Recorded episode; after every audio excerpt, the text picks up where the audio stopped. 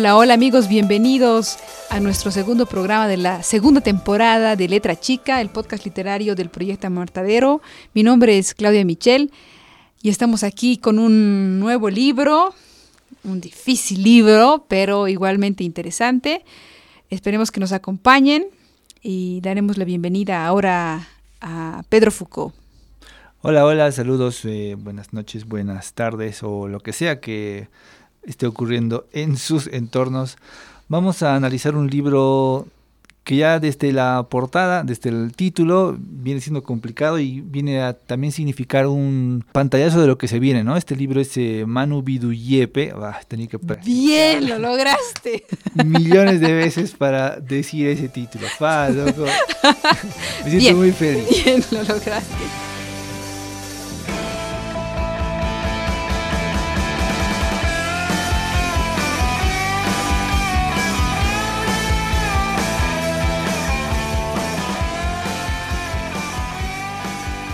Sí, el libro es Manu Biduyepe. Hemos estado entrenando para decirlo correctamente porque no es tan fácil. Y en realidad el libro mismo no es tan fácil. No. Eh, antes de entrar al libro, vamos por las cosas más eh, externas y fáciles de descifrar. Bien. Em, la portada, por ejemplo. Eh, ¿Qué, con la portada? ¿Qué onda con la portada? A ver, ¿qué, dices? Es verde es verde, ya sí. Eso sí tiene que ver con la selva y todo, ¿no? Es un libro sobre la selva y la portada, pero es verde y tiene que un... ¿Una mandala? Una mandala. No, no, suenas muy convencido. De la mandala, no, esa mandala no. Creo que puede haber otros más. Bueno, ¿no, ¿no has escuchado el viejo refrán, no juzgues el libro por la tapa? Ya, ah. juzgalo por el doblez de las hojas. Ya, bueno, sí, es cierto que al ser un libro que tenemos un ejemplar compartido, por cierto, entonces, claro, está bien pegado en todo el trajín que le hemos dado para leerlo y analizarlo. No se han salido las hojas. Esa función básica está cumplida. Bueno, ya. Ahora, el tema es que, claro, al ser así bastante largo... La caja de texto queda muy cerca, muy pegada al doblez. Eso sí, Sí, en algunos, en algunos lugares cuesta más como abrir el libro y te da pena por ahí los descuajeringas. Ya estamos hilando fino, pero... Sí, estamos hilando fino. vamos por lo externo antes que... Sí, parece que estamos teniendo miedo de entrar al meollo del asunto. Sí, sigamos en esa parte que es fabulosa, la parte editorial. Entonces, eh, ahí me parece que al ser este un libro de Juan Pablo Piñeiro, que ya es una figura reconocida de la literatura y sin desmedro a otros, pero mínimamente hace una buena, un buen empaste, ¿no? Tendría que ser. Es bueno en el sentido de que no se sale. Es malo en el sentido de, de que, no se lee. Pero bueno, pasemos, ¿no? Ya, si quieres pasar, ya, bueno, pasemos. sí, sí, sí, sí. Entremos en materia.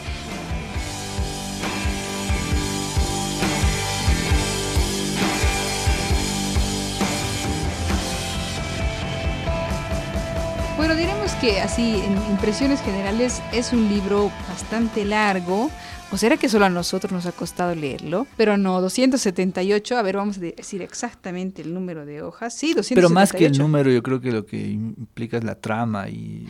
Es verdad, es verdad, es verdad. que hay ahí. Es verdad, es realmente un libro, em, ¿cuál sería el adjetivo adecuado? Profuso, como la selva misma, como adentrarte en un sendero en el que hay miles de ramas, bichos, luces, agua, humedad, un montón de cosas que están ahí alrededor y de las que cuesta dar cuenta a detalle. Entonces, en ese ejercicio es que te abruma un poco la floresta, como dice en algún lugar del libro. En mis apuntes había puesto que, en los pocos, eh, había pensado si este libro entra dentro del realismo mágico. Ah, mira. Sabes que en alguna entrevista dice en realidad que se animarían a ponerlo en otra categoría, que era algo así como el falso realismo amazónico o algo, porque en realidad pasan un montón de cosas en ese entorno tan particular de la selva, pero eh, son muy como muy complicadas, ¿no?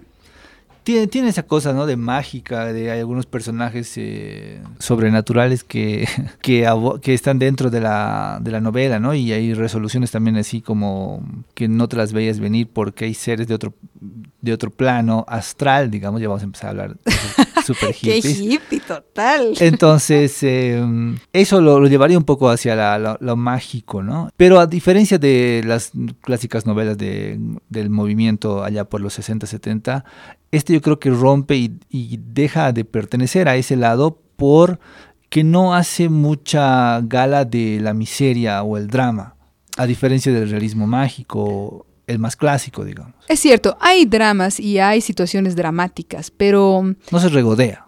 no se regodea. Hay situaciones muy dramáticas, pero también hay un sentido del humor muy expuesto.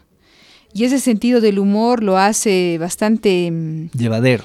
lo hace bastante llevadero y te hace que el drama no sea tan, no sé cómo decir, no, no por eso se minimiza, pero te hace pasar a lo siguiente, quiero decir, te hace pensar que hay algo más, que, que no es el drama la esencia del, del asunto.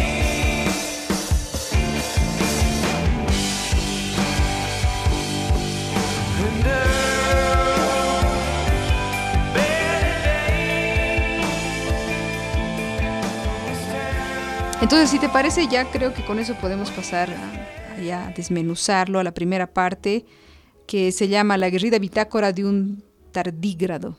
No sé cuántos eh, capítulos tiene la primera parte. Tiene un montón, tiene 32 subpartes. En esta primera parte es como un pantallazo de todos los personajes y mientras vas leyendo te vas preguntando qué tiene en común toda esta gente.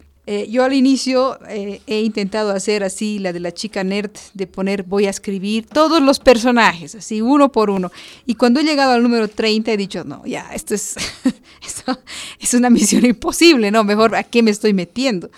Hay muchísimos, muchísimos personajes, no, no sé cuántos. En una entrevista he leído que tenía como más de 100. Y en esta primera parte lo que, es, lo que vamos a ver es una introducción a estos personajes que aparece el, el escritor, ¿no? Un escritor que está, que claramente es de una ciudad andina y que llega, llega a Cobija en búsqueda de, no sé, pues información, inspiración, momentos de escritura. Y claro, por todas las alusiones que dan, te dan a conocer que, bueno, es el mismo autor del, del libro, ¿no? Además que su nombre es... em, Es un alter ego. Como un alter ego, ¿no? Sus apellidos se parecen un montón. Entonces, claro, dices, el, el autor se está, se está reflejando aquí, se está escribiendo a él mismo. Entonces, eso mm, dices, ay, qué pena, porque ah, qué pena. Sí, ¿no? Pero de todos modos, como es solamente una breve parte y aparecen muchas otras con otros personajes que parecen tan dispersos, tan dispares, eh, no, no llegas a detenerte demasiado en eso. Surge, ¿no? Hay el problema, no solo en este libro, sino en eh, películas, etcétera, donde siempre hay una autorreferencia al autor, al guionista, al director, ¿no? En- en- ya sea en películas. Y eso generalmente lleva a la ruina, digamos, a la ruina del, de, Dilo, de la peli dilo. o del libro, porque ya es como un ensalzamiento y siempre se es el personaje que queda bien, ¿no? El, que- el incomprendido. Y en un principio también en este libro, el alter ego de Juan Pablo es eh, el pseudoescritor, el escritor eh, de apellido Piñari, Ah, Piñari. Piñeiro, ahí no hay un juego. Claro. Y en un principio también eh, intenta esa, esa cosa de autocomplacencia, ¿no? El escritor paseño que viaja a Cobija a escribir sobre eh, los, La fauna, la selva, la Ajá. gente, el entorno Ajá. Y no puede porque eh, no entiende a la gente, está incomprendido, transpira mucho, el clima es una cosa muy hostil contra él, entonces en las primeras, eh, en los primeros esbozos de Piñari, el, el alter ego, queda un poco como esa cuestión autocomplaciente que hace un poco de ruido al principio. Sí, al principio dices, bueno, si es para que me cuente su historia de cuando fue a Cobija, ay, qué aburrido, ¿no? Claro. Lo bueno es que de verdad hay muchísimos personajes que van saliendo y eso pronto te desligas de esa idea porque aparecen muchos muy distintos. Y también creo porque ya desde el inicio hay una gran intención mm, por ridiculizarse y por poner un así un matiz de humor muy fuerte, tanto en su personaje, sobre el personaje del escritor, como en los demás. Entonces siempre hay eh, un motivo para reírse, digamos. Aparece ahí el oso que es un que es, un traje de oso de morenada, que en realidad hace publicidad para unos helados y que tiene una vida así desgraciada porque está muriendo de calor ahí, tiene que vestir el traje de oso y vive un montón de, que sufre mucho porque es la, quiere comprarse agua y los de la competencia no le quieren vender porque sus negocios han caído gracias a que él haciendo de oso ha traído la clientela a esa heladería, bueno, y así una serie de cosas así graciosas en medio de la tragedia que hacen muy llevadero, ¿no? Y, cada capítulo, digamos, cada, cada apartado es relativamente pequeño, entonces son unas tres o cuatro hojas que enseguida te llevan a la siguiente, donde aparece otro personaje y está en otra cosa totalmente distinta. Entonces, mm, por una parte, te obliga a estar sumamente atento para decir qué es lo que tienen todos estos en común, ¿no? Son como una especie de fichas bibliográficas, más o menos, ¿no? Vendría a ser eso. Sí. Hablando cortito sobre los sucesos importantes de la vida de cada personaje. Sí, y en ese momento también, ¿no? En ese momento en el que están sucediendo cosas como una introducción a lo que es y está haciendo cada personaje. Entonces eh, te atrapa rápidamente y te pone en contexto de lo que en lo que está cada uno, aunque no tienen una directa relación unos con otros. Y yo creo que esa es como la gran incógnita que te va creando y va creciendo y tiene un punto máximo al final de esta primera parte, con esos sus 32 subpartes, es un montón. como, como lector te preguntas hasta dónde va a poder sostener el seguir creando personaje tras personaje, ¿no? Ficha tras ficha. ¿Cuántos más puede elaborar? Y, y en un cierto momento puedo pensar que también él hace gala de eso, ¿no? Sí, sí, sí, total, total. Es como si dijera, mira cuántos puedo crear y todos me quedan redonditos. Sí, y además que y además la pregunta es, ¿y cómo van a terminar todos estos? ¿Qué tienen que ver uno con los otros? ¿Se van a encontrar en algún momento? ¿Qué van a decir? Entonces te va creando esta gran expectativa. Es una forma también de retratar el desborde, ¿no? Personaje tras personaje se confunden unos con otros. Es un símil de la selva. Sí. Es un símil de la floresta, así de todas esas cosas, todos los detalles, todos los estímulos. Donde al principio, valga aclarar, aparece el, personaje que le da ah, título al libro. Importantísimo es, aparece Manu Biduyepe. Lo dije bien.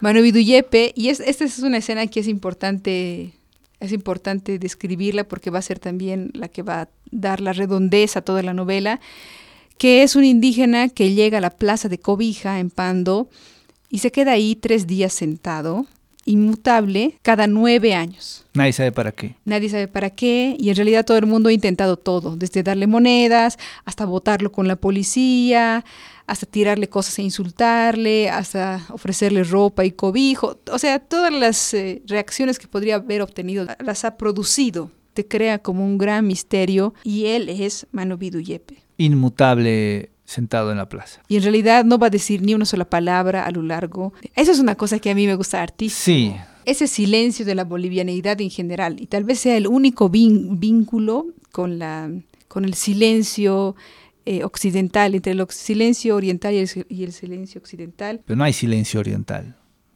Pues sí. Hay desborde. Manu Yepe no habla nada. Pero bueno, es que no se sabe el de, de qué lado es oriente-occidente o si No, pero claramente se sabe que viene de la selva. Es un hijo de la selva. No es un hijo de los Andes. No, no, no, no, es un colla que se... No, no, no, no, no, esa ya es tu interpretación. Bueno, ya. Pero es el único personaje que no habla en todo el libro. Exactamente, y no por nada. Y ese silencio en realidad es muy revelador. Y... No habla, no se mueve, no hace nada. Nada, se queda ahí inmutable tres días y así como llega, se va. Y con eso arranca la novela, con un gran misterio en el fondo, ¿no?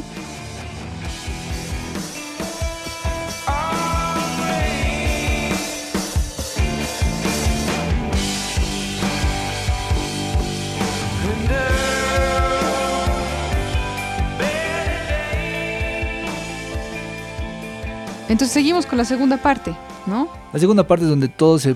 Si ya estaba caótico, en la segunda es como, ¿qué está pasando aquí?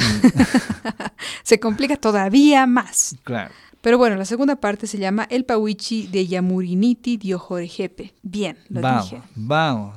Eh, de alguna forma, que no se sabe muy bien, porque también uno va a ser uno de los elementos de esta novela, son que no llegas a, o te la tienes que leer demasiadas veces para entender todos los eslabones, ¿no?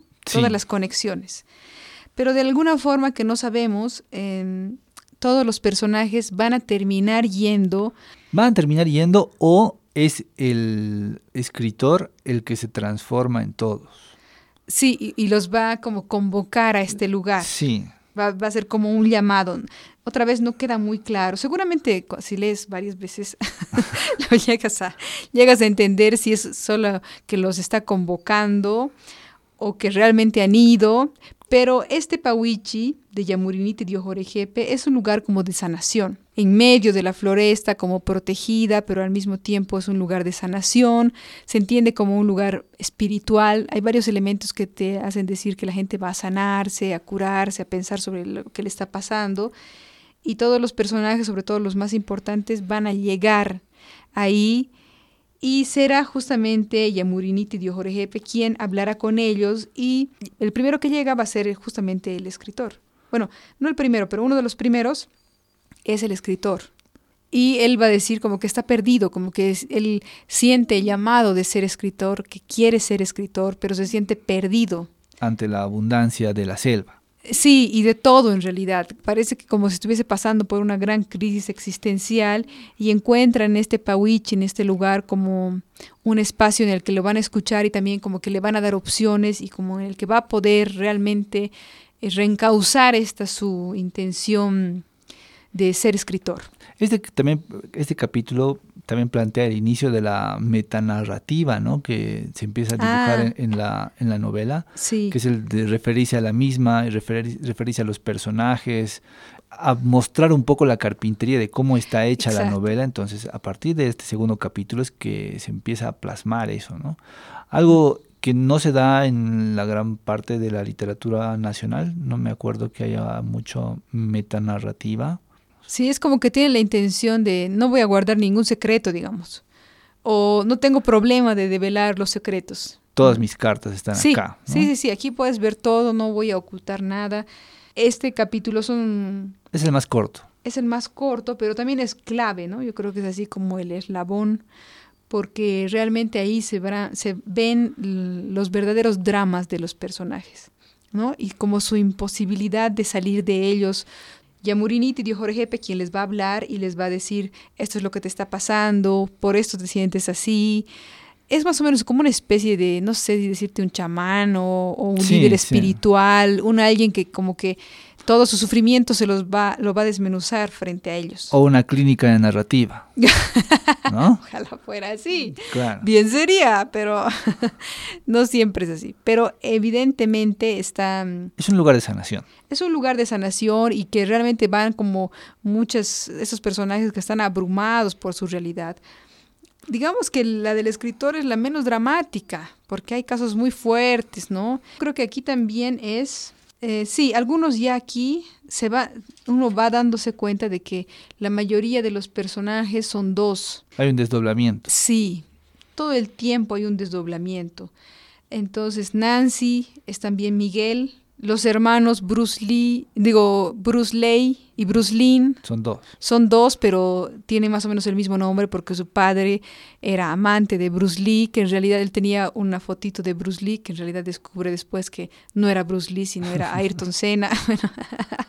el, el, libro está plagado de esos, de esos chistecitos así que hacen llevadero el drama, ¿no? Pero también es a Daphne que luego de ser alguien como muy celestial se vuelve otra persona. Siempre hay esta este doble, este juego de que son dos. Sí, se ve también reflejado eso en... Hay como un desdoblamiento astral, otra vez con las palabras hippies ahí, eh, de muchos de los personajes que cuando mueren eh, todavía tienen un tránsito por recorrer, ¿no? Sí. Entonces eso hace que se desdoblen y también hace que, siguiendo un poco lo, lo de lo que retomabas al principio de, esta segunda parte, estos personajes em, asumen todo el dolor que tienen como algo pasajero, como si fuera parte de un ritual, ¿no? Como un tránsito. Como un tránsito que no mm. es nada complicado y que es parte de la vida y tienen que seguir, es una marcha hacia algo más. ¿No? Sí. Y que en la muerte encuentran el desdoble y otras cosas, ¿no? Y también hay eh, fantasmas por acá, eh, fantasmas del Beni y de todo por el estilo que andan dando vueltas. No es una situación de lamento ni, ni, ni de tristeza, por más de que el panorama lo se torne así, Sí. sino es algo como momentáneo y que se va a lograr pasar de a otra cosa, a otra, hay algo más grande que no se sabe muy bien qué es, pero que se intenta explicar también en cada introducción de cada capítulo. Sí. Hay una cosa muy espiritual, muy eh, que solamente creo que tiene valor para el autor. No sé si tanto para el lector, Mm. pero creo que el autor ha encontrado en esos, en esos párrafos, en el primer párrafo de cada capítulo, hay como una explicación que tal vez es solamente para él, ¿no? Muy críptico, pero Sí. muy espiritual también. Sí, sí, sí, sí, sí. Es también un desafío para el lector porque el primer párrafo llega a tener cierta tal complejidad que si no pasas de ese, es como que no, no te quieres meter en el resto. Luego se aclara. Luego y- se aclara y luego la historia recién va forjándose. Exacto, exacto. De cada personaje se va aclarando como ese tránsito que dices, ¿no? Que hay situaciones súper dramáticas, ¿no? Adolescentes violadas y, y embarazadas, eh, narcotraficantes sumamente crueles, muertos por dentro. Hay un montón de personajes así muy complejos, ¿no? Que están haciendo un recorrido. Y es cierto que, que esas situaciones que son sumamente dramáticas, en realidad eh, te da esa sensación de que algo más les está pasando, que no termina ahí, que no, no, no te está contando solamente su vida triste, ¿no? Claro, no es, no es solamente... Mm, todos están yendo a algo y por eso son muchos muy diferentes y muchos están totalmente desconectados, no tienen ningún vínculo uno con el otro, excepto que todos están en la selva. Esa sería casi la única conexión y bueno, en este caso, en volviendo a la segunda parte, ya para cerrar, que todos están pasando o llegan o son invocados al Pawichi de Yamoriniti de Ojorejete.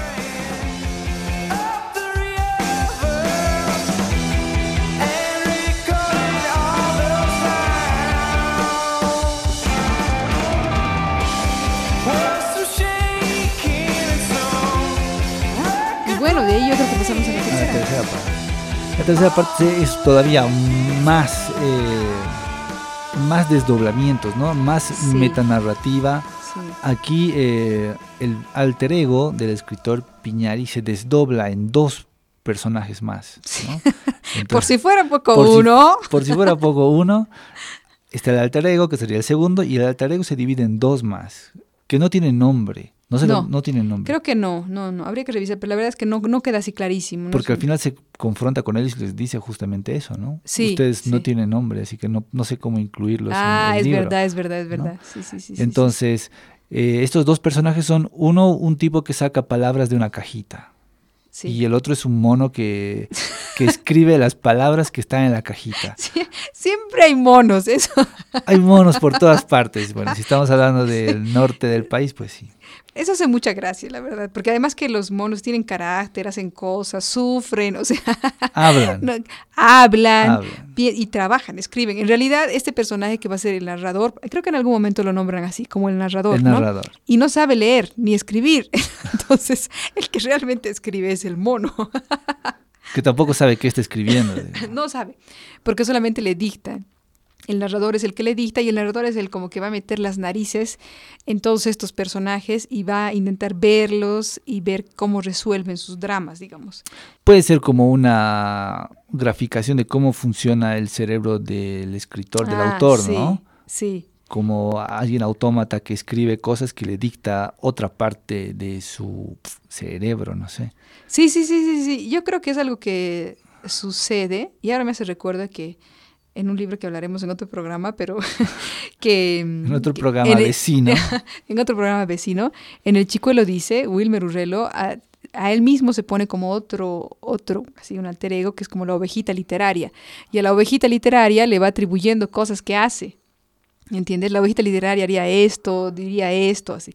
Más o menos es esa, esa idea de que el que va ideando y se va metiendo en la vida de los personajes es otro, este narrador. Mm, Pero el que escribe, escribe, digamos, el que hace el trabajo duro es el mono. Claro, un mono en la oscuridad. Un mono en la Un oscuridad. mono en la oscuridad. Entonces, esa tercera parte ahonda en esa, sobre todo en, en esa relación, ¿no? De narrador y mono, eh, intentando cerrar la novela, intentando escribir sobre los personajes, y en un momento también dialogan sobre alguno de ellos, ¿no? Sobre alguno de los personajes, como esto haría él si otra persona escribiera, pero yo voy a decir esto. Sí, sí, hay como, como, sub, como supuestos de lo que pasaría si es que. Entonces, claro, todo eso tienes que estar súper concentrado para leerlo, si no te genera como un gran, una gran mezcolanza en la cabeza, ¿no? Sin embargo, también algunos personajes ya han tenido cierta solidez y ya, ya los puedes reconocer. Sí, como Genízaro. Como Genízaro, gran personaje, Genízaro. ¿Cómo empieza es buenísimo, aunque tengamos que retroceder un poco a la primera parte. Bueno, no importa. No importa. Vamos a, este va a ser un programa caótico, igual que el libro. Igual que el libro, claro, igual que el libro, haremos honor. Genízaro es eh, que en algún momento fue reclutado como soldado boliviano y lo destinaron hacia la frontera más perdida, ¿no? Y él como que estaba súper honrado de tener esa investidura y se va a esa frontera donde no había nadie, su única misión era como patrullar y ver que no entren el narco. Que no entre el narco, nada más.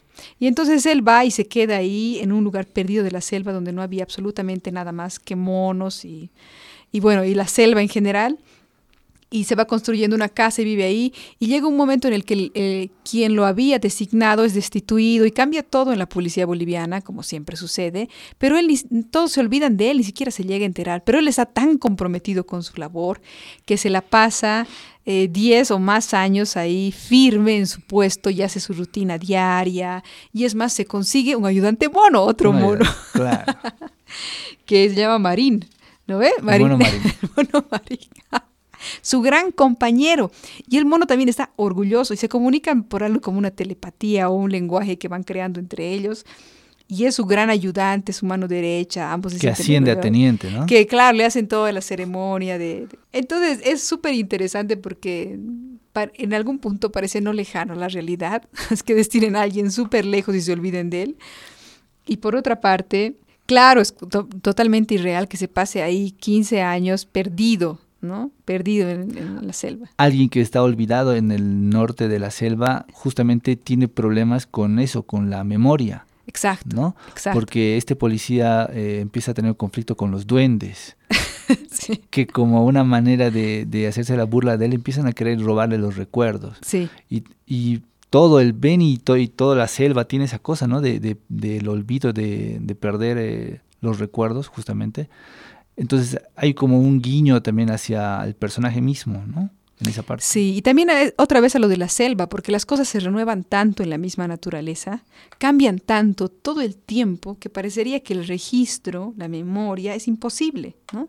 Todo el tiempo va cambiando, van creciendo las plantas, los ríos van creciendo, disminuyendo, todo tiene una dinámica tal que es imposible seguirle el, ritmo, digamos, el registro de las cosas.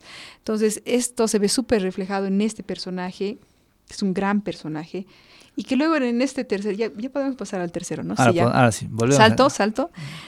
Y que en el tercer eh, capítulo, en realidad, él tiene, él y el monomarín, tiene una gran resilla con los duendes. Y los duendes como que todo el tiempo le tienen como una rabia porque es el humano que está ahí y quieren jugarle una gran broma. Entonces hacen un montón de cosas. A todo esto Genízaro ha, ha rescatado a Seusi. La mujer árbol. Seusi la mujer árbol. Es otro, otro subcuento dentro del libro, Seusi la mujer árbol es agobiada por los pobladores y luego es secuestrada por unos científicos. Los científicos también tienen su historia. Y de alguna forma extraña con una explosión regresa y tiene un hijo.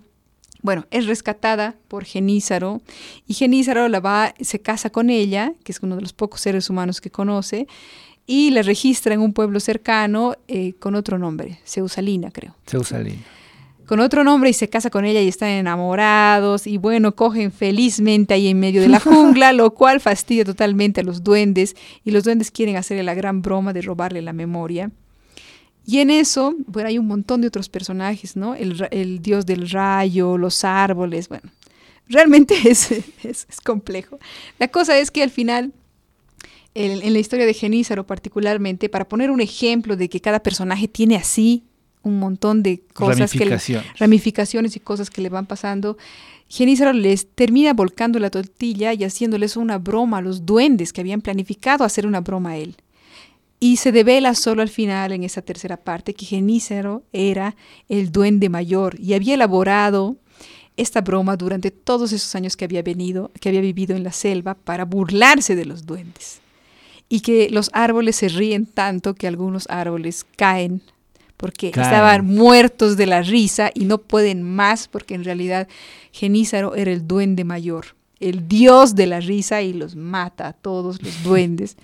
Y es un Solo para contar un ejemplo de los muchos personajes que hay. Hay otros personajes que son más trágicos, como los hermanos Brucelín y Bruce Ley, y su papá Pedro Muyarana, que es mucho más trágico, ¿no? Más ligado al, al narcotráfico, a que sus hijos no van a poder salir de ahí, y aquel los prepara para, para vivir lo peor, ¿no? Pero... Eh, Pero no tan trágico. Sí es trágico. Pero así como... No, es trágico. Él, el papá, da a su hija al narcotraficante y ella es violada y abusada. Pero su hija está yendo en un camino sí, pero hacia otro. Claro, pero pero su hermano dice que el, el, todo el sentido de su vida es cuidarla y protegerla. Su hermano creo que es el, lo más cercano a lo, a lo dramático, ¿no? Sí, a lo trágico, sí. Porque él había hecho la promesa a su hermano gemelo, hace la promesa de cuidarla y toda su vida está encaminada a cuidar a su hermana. Porque también ese es un tema importante en todo el libro, la fragilidad de las, de las chicas, de las jóvenes, no tanto de las mujeres adultas, pero incluso se usi en ese, en ese espectro todas las mujeres jóvenes, es como que todo el tiempo les va a pasar una desgracia. Mm. Y esa desgracia está vinculada pues a que las violen, a que las rapten. Entonces el mismo padre de Brucelín la está cuidando todo el tiempo y en realidad en ese cuidar le, le, enseña como tácticas de combate, de pelea, pero también sabe que de todas las vidas peores que le pueden tocar, la menos peor es dársela a un narcotraficante. Entonces, eso es durísimo. Al más, capo Sí, bueno, eso no evita que para ella que tenga no la mate, digamos. Para que no la mate, pero igual tiene una vida de violación, de, de penurias. Y eso, digamos, esa, esa historia es la historia, una de las historias más duras, digamos, junto a la de Nancy y Miguel. Pero la de Nancy no es trágica. Claro que sí, es trágica. Pero es un oso caminando en medio de las, del sol de 40 grados. está muy bien hecho porque al principio, claro, tú piensas que el oso, bueno, es oso, es un oso que está trabajando ahí en una heladería haciendo monerías. Pero luego, y te lo hace creer así totalmente. Y Nancy es otra persona, es una alguien que trabaja en un prostíbulo, una mujer que trabaja en un prostíbulo y que vive de noche y duerme de día. Y ya, y luego en lo que menos te das cuenta en la segunda, pasando a la tercera parte, recién, no, en la segunda parte, recién cuando va al Pawichi. Ahí se desdobla o se convierte en uno solo. Ahí recién cae en cuenta ella misma que es uno solo. Entonces, en realidad, que es un travesti. Que es un travesti. Y claro, ese travesti trabaja en un, en un local de re mala muerte, pero muy bien reputado. Es un local de mala muerte. No, es un local bien reputado, diremos más bien, en Cobija, donde va la gente de mucho dinero pero es un prostíbulo que tiene una dinámica muy particular. Un glory hole. Ah, bueno, ah, el, que sabe, el que sabe, sabe. El que Para sabe, los que conocemos el mundo sórdido, ya saben a qué Bueno, vamos a hacer una aclaración técnica. En el salón o donde sea, que hacen como un concurso bastante extraño en el que eh, tres personas, entre esos Nancy, se ponen detrás de un, una mampara que tiene tres huecos donde ofrecen su fruto. Ahí lo dice muy sutil. Y bueno, los concursantes que apuestan 500 dólares tienen que decir... ¿Quién es? ¿Quién es? No logran verlo, solamente eh, hacen una penetración ahí a través del hueco y, y hacen, eh, luego dicen quién es, ¿no?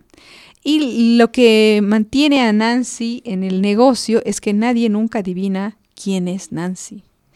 Entonces, no se dan demasiadas explicaciones sobre eso, pero me parece que lo más interesante es que ese no saber tiene que ver también con el hecho de que Nancy, quien es Miguel, Miguel y Nancy son la misma persona, ahí estamos spoileando mal, ¿no? Ay, sí.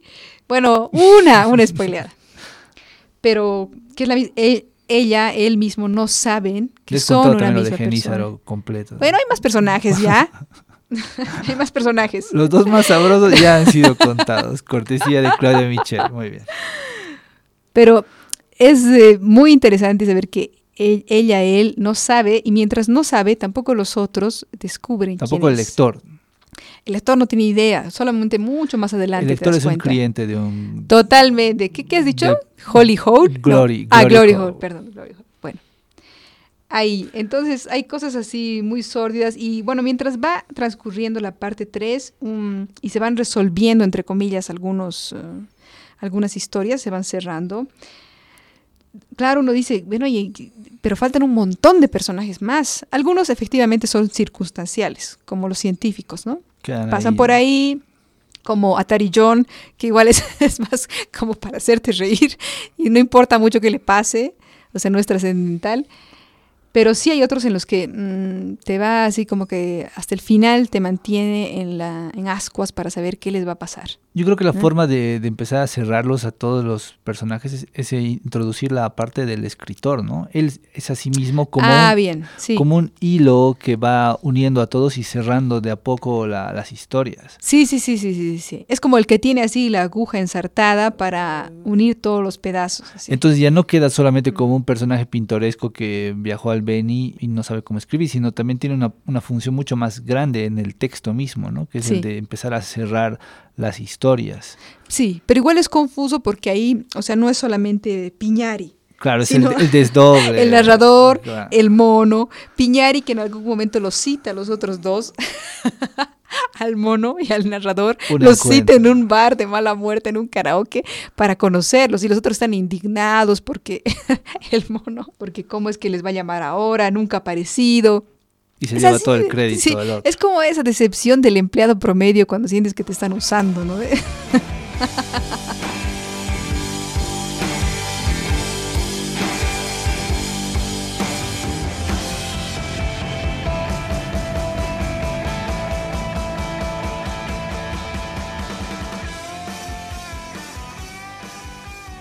Van cerrando todos los capítulos y va a haber casi al final unas dos o tres historias claves y una será la del poeta contrabandista.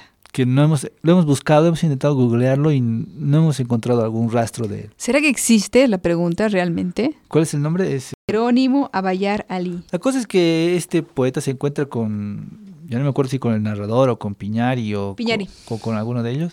Piñari, sí. Eh, se encuentran en la noche mientras eh, este poeta contrabandista está intentando en una balsa sacar mercadería o traerla, no se tiene muy claro. Y en una charla el, que Piñari lo había conocido a este poeta y le dice que lo admira y que es uno de sus favoritos, y empiezan a charlar y le dice una frase, ¿no? Que es la que más o menos eh, hace clic en, en, el personaje, en el autor y en, el narrador y el mono, ¿no? El, el, poeta le dice que escribir es como sacar palabras de una caja mientras un mono escribe en la oscuridad. Y es a partir de eso es que se crean esos dos personajes que no tienen nombre y que son como el, mm. instinto de escribir, más o menos, ¿no? Como el acto mismo de escribir, más allá de lo que sea un, uno, un escritor, separa ambas cuestiones, ¿no? El, escritor para las eh, firmas de y eventos y presentaciones, y el verdadero acto de escribir que se lo hace a una oscuridad sin saber muy bien qué palabras se está usando, es solamente un acto autómata ah. más o menos. Esa inclusión también de, este poeta fantasma que por ahora no lo hemos encontrado, viene un poco a cerrar el personaje de Piñari y los alter egos que tiene. Y de esa forma no queda tan suelto, no queda como autocomplaciente. Sí, para nada. Además, cuando se encuentra con el mono y con el narrador, entonces también, eh, y ahí otra vez el, humor vuelve a ser el, gancho. Estaba yo reticente con, el personaje ahí, con, con Piñari, ¿por, por qué se incluía? Sí, sí, sí, Pero aquí con, esta, con la inclusión del poeta fantasma, yo creo que se cierra muy bien el por qué existe. Y además por esa cosa, ¿no? De hilar los personajes, de ser él el mismo hilo conductor de los personajes. Sí, total. Yo creo que ahí también hay un gran esfuerzo por ridiculizarse como autor. Porque luego, ah, después de que hay el encuentro y todo, y que indignados están el mono y el narrador por el farsante del, del escritor, entonces, bueno, les invita a la, a la presentación. A la presentación, que es una chaya brindis. Entonces ya ahí como que lo descalifican totalmente el mono y el narrador, como que se cree este farsante para armarse una cosa tan ridícula como esta. Pero bueno, hay este brindis, no sé qué, y por supuesto no los nombra. Ellos están esperando, están nerviosos, el mono y el narrador. están nerviosos ahí en la presentación con todo el público y la gente rara que llega. Y el autor, claro, se todavía dice Jayaya el libro, una cosa. bien paseña. Así, bien paseña. Paseña hippie. Eh, hipster, ¿no? Pero bueno, hay un esfuerzo por ridiculizarse como autor. Entonces ahí, eso ¿Por qué, ¿Por qué nos gusta? Por eso, por el humor. Sí, por el humor y porque claramente no hay ninguna grandilocuencia ni ninguna intención de hacerse ver como el que ha superado una gran etapa, ni nada de eso, sino con que solamente un discernimiento de cómo es el acto de la escritura y nos queda muy amplio, nada personalizado, funciona bastante bien y, y el humor le salva, yo creo, le salva. De todos modos, creo que hay una última, no sé si es la absoluta última parte, creo que sí. Vuelve a aparecer el indio de la plaza. Para, Vuelve- dar, para dar el cierre al libro. para darle cierre porque luego no aparece, ¿no? Pero ah, vuelve a aparecer una escena en la que está, en que se habla de Daphne, que es la, la historia que había quedado más colgada, ¿no? También al inicio. También al inicio había perdido Daphne. aparecen sí. al inicio y al final. Sí, porque entre esos dos hay como nueve años más o menos. Entre el primer encuentro entre Daphne, Daphne que es una joven que ha estudiado, en lo- está estudiando en el colegio, no voy a contar todo ya, solamente una partecita. Pero bueno, est- está en el colegio, está muy entusiasmada, así con las materias, y tiene un profe que le da como muchos insumos y está muy feliz. Y en eso encuentra al principio del libro a Manu Biduyepe en la plaza, ¿no? Y le llama la atención y ella está muy interesada en los centilenenses. Entonces eso le interesa, toda esa tribu a la que nadie puede llegar, bla, bla, bla. Le pasan un montón de cosas, ahí para que lean. Ya. Y al final del libro, ella está en una situación totalmente distinta a la de nueve, nueve años antes, enfurecida, yendo a matar a una compañera suya con un cuchillo en su cartera, está yendo y por algún extraño motivo se encuentra otra vez en la plaza con Manu Biduyepe. Y toda esa furia, toda esa intención Inmóvil como siempre. inmóvil como siempre lo había hecho cada nueve años. Y no hay de ma- mayores explicaciones, solo ella se acurruca a él y toda esa rabia, esa furia por meterse en la oscuridad queda como aplacada, ¿no? Como rendida ante la presencia de Manu Biduyepe.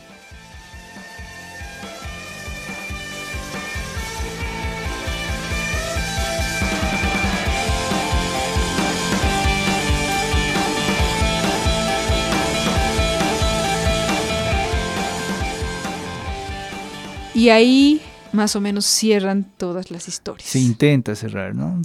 Se intenta, se intenta. Igual yo creo que es así como esa intención de cerrar una senda en, el, en la floresta, que no se puede. Lo intenta cerrar, pero hay mucho, mucho por todo lado. Podría quedar como un borrador de novela. No sé, la verdad. Yo al principio, en la, pri- en la primera leída, pensé que pucha, habría que quitarle como unas 50 paginitas aquí, porque es demasiado. Hay mucha gente, hay muchas historias.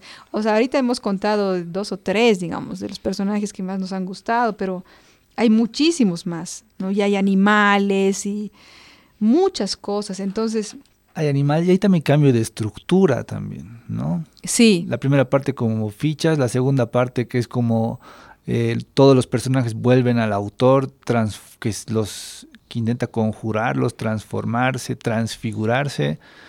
Y la tercera que es el escritor hablando consigo mismo, intentando resolver, como intentando cerrar resolver, las historias. Sí, sí. entonces eh, varias estructuras y no se siente mucho el, el peso, ¿no? No se siente mucho el, el cambio de eso. Es igual como un ritual, un tránsito que se puede Sí, seguir sí. no, no afecta mucho. Otra de las cosas positivas del libro es que eh, Juan Pablo Piñeiro puede ah, tener varias voces narrativas y lo logra manejar de gran forma, ¿no? No, no sientes nunca que está forzado. Nunca dudas de los personajes. Sí, Y son personajes muy distintos y muy complejos.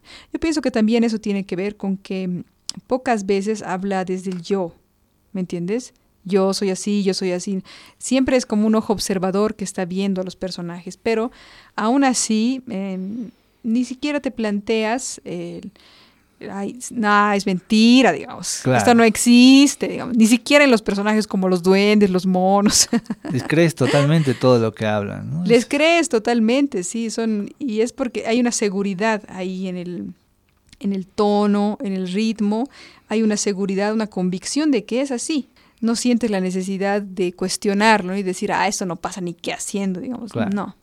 Te entregas fácilmente a esa, a esa mentira, ¿no? Y Mentira, no sé si mentira. bueno, claro, es una ficción, es una mentira. Buah, Sí, claro.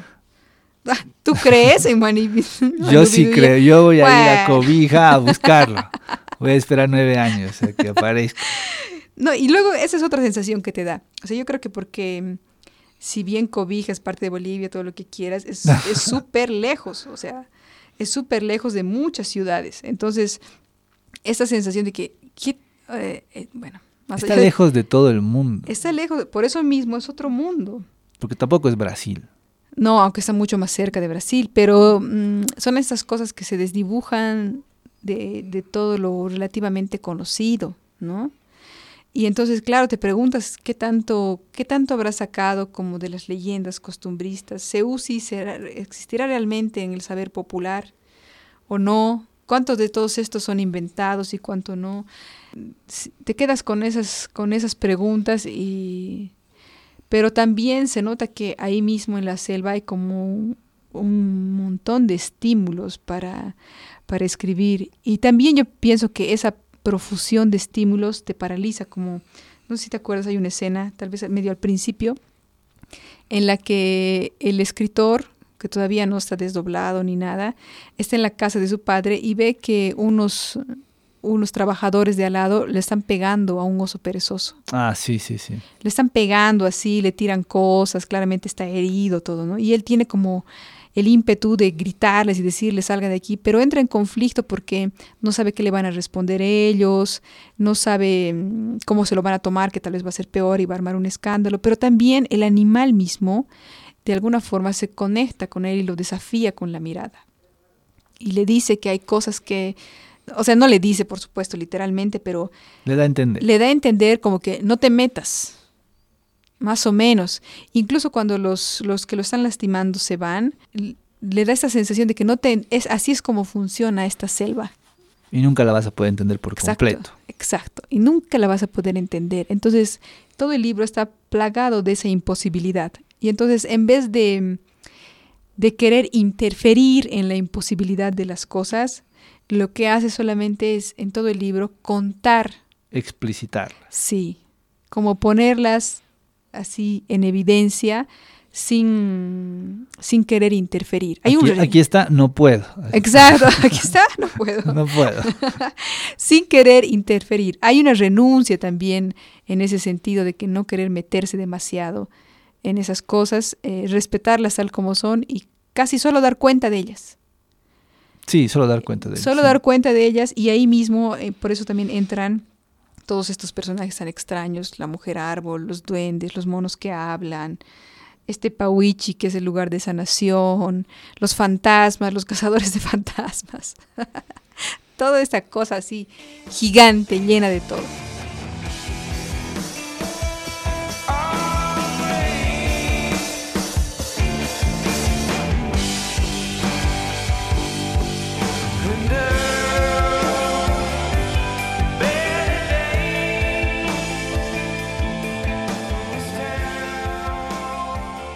Bueno. Bueno, creo que ese es el fin. Sí, la verdad es que es un libro largo y a ver, editorialmente, ¿qué futuro le depara? Eso también estábamos pensando. Eh, yo creo que va a tener una vida muy corta. ¿Por qué? Porque, porque no es un libro fácil de leer porque tampoco toca un tópico actual de moda que podría sacarse rédito en el marketing literario. Pero creo que estaba buscando eso también, ¿no? No estar tan de moda. O sea, no le interesa, quiero decir. Mm, no sé, no sé. La verdad, no, he leído entrevistas para, para verificar eso. Ya. Eh, no tiene tampoco los colores adecuados que se manejan ahora en el marketing literario. ¿Cuáles serían esos? El morado es el, color de moda. Ah, sí. Sí, el color de moda. Vaya. Entonces, em, no, tampoco lo veo que esto lo recomienden los profes de literatura para sus alumnos, digamos, ¿no? Para mañana léame eh, los primeros 30 personajes de, del libro. No van a poder, no sé, no lo veo factible. Sí, sí, sí, ¿no? Entonces, no le veo una, una novela accesible a, a nadie, ni siquiera a la gente que vive en Cobija, tampoco creo que que, sepa de un club de lectura cobija. Debería, o sea, tendría, sería genial que un club de lectura cobija y que lea esto y, comente si se sienten identificados o no. Tal vez ellos son los más adecuados para decir esto es una mentira total y no creo en ninguno de estos personajes, o tal vez lo contrario, digamos. Claro. Pero, no sé, creo que requiere de una, no un esfuerzo, pero sí una concentración un poco más, ¿no? Eh, para hilar todas las cosas, para seguir el ritmo y no, no lo veo tan... Es que no es muy comercial. No es muy comercial. No es un producto comercial. Por eso mismo, tal vez con los años... Por eso mismo lo han hecho tan mal. Pero dices así, encuadernado. El encuadernado. Ah, bueno, no sé. Bueno, yo creo que Juan Pablo Piñero, igual como autor, se ha ganado como un lugar y eso le permite hacer unas apuestas así arriesgadas, digamos. ¿Puede ser considerado como el último escritor maldito boliviano? No sé, eso, es- eso, ¿No? es- no, eso sí es Vamos de marketing. vamos a ponerle- Eso sí es de marketing poner esas Sí, etiquetas, por te eso digo. estamos haciendo Eso sí es de marketing. favor. No me interesa el marketing. El último escritor maldito, ¿no? No, no sé, pero yo pienso que mm, no estaba en ninguna de sus expectativas, o no sé, me no tengo idea, pero yo creo que ha escrito lo que quería escribir y por eso ha salido un libro así, digamos. Y pienso que tiene futuro, pero no un futuro inmediato, en el sentido de que ahora mismo no va a ser un boom que todo el mundo se lo ponga a comprar y leer. De hecho, encontrar reseñas del libro es bien difícil. Porque Bueno, nadie se quiere meter ahí, sumergirse en las 278 páginas y analizarlo porque es larguísimo y complicado y lleno de cosas. Entonces, la gente máximo escribe una notita sobre su presentación. Ay, qué lindo, qué bonito. Creo que sí. una reseña he encontrado y que no era tan reseña, era como reseña entrevista, así, con ciertos cortes del libro, ciertos párrafos del libro seleccionados, pero no llegaba a analizar el libro mismo. Eh, yo creo que el autor no está tan interesado en eso, seguramente un poco en, en la repercusión, como cualquier autor, pero no era como la motivación principal para escribirlo. No. En absoluto, de todos modos es mm, muy interesante y es recomendable, yo creo. Eh, igual es así como una rareza dentro de las cosas que se están publicando ahora. Ahora sí, sí, sí. O sea, como un ejemplar digno de considerar en el, en el ecosistema literario, digamos. Ecosistema, qué lindo. Mira, todo ahí conectando con gira, la selva. claro. Uh, pero de un libro así, que realmente es más complicado y tiene muchos elementos, daría un club de lectura más larguito, de verdad. Sí, un club de lectura cobijeño. Buenísimo, No, más. tiene que ser, tiene que haber uno. Sí, sí, sí, sí, sí, sí. Eso, Eso, fa. lo logramos. Lo logramos, muy bien. Parecía imposible, pero lo conseguimos. Letra chica, objetivo cumplido. Sí, objetivo cumplido. Eh, eso, amigos, un gusto. Nos ha costado, pero lo logramos. Gracias a los que nos han facilitado el libro. ¿A quién? A nadie. Ferdi, Ah, bueno. que ha facilitado el libro. Después nadie más, pero eh, ha sido un placer. Nada. Vayan, vayan, cómprenlo si pueden. Eso, y con eso yo creo que cerramos nuestro segundo capítulo de la tercera temporada. Intenso esta vez. Eso, pues entonces será hasta otra. Eh, supongo que nos toca literatura más la próxima, ¿no? Creo que sí, sí. Entonces ya vamos a estar ahí con recomendaciones literarias. Hasta eso, soy Pedro Fuco y pues adiosito. Adiós amigos y sigamos leyendo.